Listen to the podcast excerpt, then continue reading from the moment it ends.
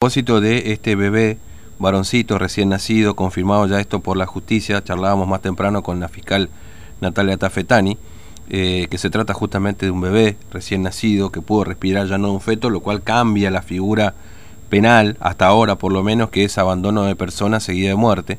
Este, y esta mañana podría haber novedades respecto de las personas responsables de este abandono que ocurrió en, bueno, este bebé lo encontraron en una bolsa, de plástico envuelto en remeras y, prendas de vestir, ¿no? Así que estamos, estamos muy atentos a eso, les cuento esto porque hoy ya bien temprano, antes de las 9 de la mañana, ya le dimos un panorama bastante amplio de lo que fue ahí, de cómo, y ya seguimos ahora de cerca la investigación, ¿no? Bueno, nos está esperando Matías, vamos a la calle. TVO Digital y Diario Formosa Express presenta Móvil de Exteriores. Matías, te escuchamos.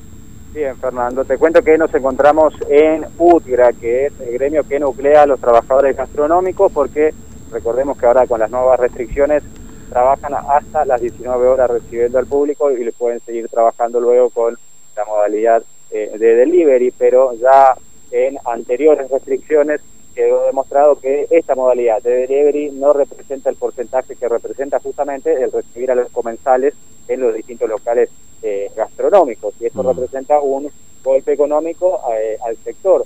Pero se han hecho anuncios eh, al respecto y vamos a hablar con José Rojas, quien es el secretario adjunto de UCRA aquí en Formosa. Rojas, muy buenos días. Bueno, ¿cómo está el sector gastronómico hoy luego de estas restricciones que están en vigencia? Muy buenos días, gracias por el espacio. Bueno, el sector gastronómico desde el mes de marzo de 2020 que venimos bastante mal. Tuvimos un respiro, otra vez nuevas restricciones. Bueno, nosotros pedimos varias veces si es que el sector nuestro puede ser asistido por el Estado. ¿viste? Bueno, ahora me parece que tenemos una posibilidad de que eso se dé. Estamos esperando a ver algo oficial. Eh, con estas nuevas restricciones, ¿qué le manifiestan los trabajadores del, del sector? ¿Ya han caído las ventas? ¿Ya notan una disminución en los ingresos? No, nosotros eh, estamos en un punto límite. Eh, locales que ya definitivamente cerraron sus puertas, otros que están a punto de cerrar. Yo creo que eh, nuestro sector está muy, muy castigado. Si no hacemos algo es como si fuera que la actividad se va a fundir. Hablando de estas ayudas económicas, se anunció un, repro para el sector gastronómico. ¿Qué información tienen por el momento más allá del anuncio? Bueno, desde un principio el, Repro 2 se anunció con tres montos, eh, 9.000 para el sector eh, no eh, en situación de no, riesgo, después eh, 12.000 para la situación crítica y de 18.000 para el, personal de salud. Bueno, ahora eh, se anunció un bono de 18.000 pesos para el personal gastronómico, ojalá se dé, todavía no tenemos nada oficial nosotros, pero eso es lo que nos llegó la noticia. Fernando, aquí te está escuchando Rojas. Sí, Rojas, ¿cómo le va? Buen día, Fernando lo saluda. ¿Cómo anda? le va? Bien, bien, nosotros muy bien. Este, bueno, sí, estamos un poco toda la espera de este repro, porque además, claro, son 18 mil pesos, pero eh, tienen que ser monotributistas o, pequeñas empresas, digamos, que yo no sé cuánto estaría en condiciones hoy de acceder, porque ya muchas están endeudadas inclusive, ¿no? Seguramente sus afiliados le deben decir esto también, digamos, ¿no? Bueno, claro, eso es justamente lo que hablábamos hoy nosotros con ese tema, que la mayoría de las empresas nuestras eh, alguna alguna falencia tiene en las documentaciones y el programa Repro es, muy exigente con respecto a los requisitos para que se llegue a ese a ese beneficio. Mm. Uno de ellos es el balance general de, de, de cuentas, que eso es muy difícil que la mayoría de los los establecimientos los tengan. Claro, claro. Claro, además, porque la realidad también es que, que más allá de que no tenga este balance, eh, muchas de estas empresas han visto por ahí, con todos estos dos años, seguramente han tenido dificultades para, para poder cumplir con algunos compromisos que después a la hora de ir a pedir este repro pueden ser un obstáculo, digamos, ¿no? Exactamente, este, exactamente. Porque para muchos que a lo mejor venían más o menos bien, que venían más, más o menos ordenados económicamente, en estos dos años, va, del 2020 hasta acá, eh, en este año de pandemia se fue todo al, diablo, digamos, cualquier orden que uno económicamente pudiese tener en sus números, ¿no? Y, sí, exactamente. Eh, ahora, ¿ustedes tienen, tienen una, una evaluación, digamos, hoy del impacto real que tiene esto sobre su sector, digamos? Es decir, no sé, personal que ha sido despedido, suspendido, eh, que eh, va moviendo por el momento, que quizás le, le pagan en cuota el salario, digamos, ¿cómo, cómo, cómo han evaluado ustedes este año? No, nosotros tenemos una caída por parte nuestra de afiliados mm. que han caído de obra social, nosotros tenemos casi el 50% ya del, del, padrón que, han, han, sido dados de baja por, por falta de aportes. Mm. Y por parte de, los establecimientos yo creo que estamos medio parecidos con el tema de, de cierres, de trabajos eh, parciales. Estamos complicados. Mm. El sector nuestro fue muy castigado.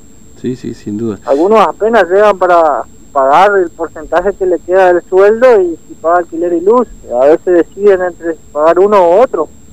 Mm. Sí, sí, esto termina pasando lamentablemente, ¿no?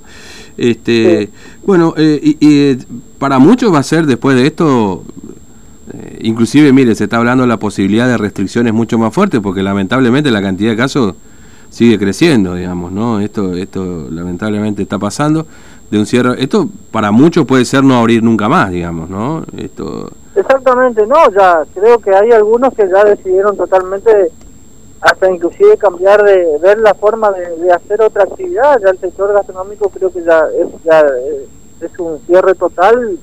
Era la posibilidad de ver, o sea, ver la posibilidad de que esto alguna vez, algún día pase Mm. volver a estar en un sector gastronómico, no, ya sí. elegir otro rubro.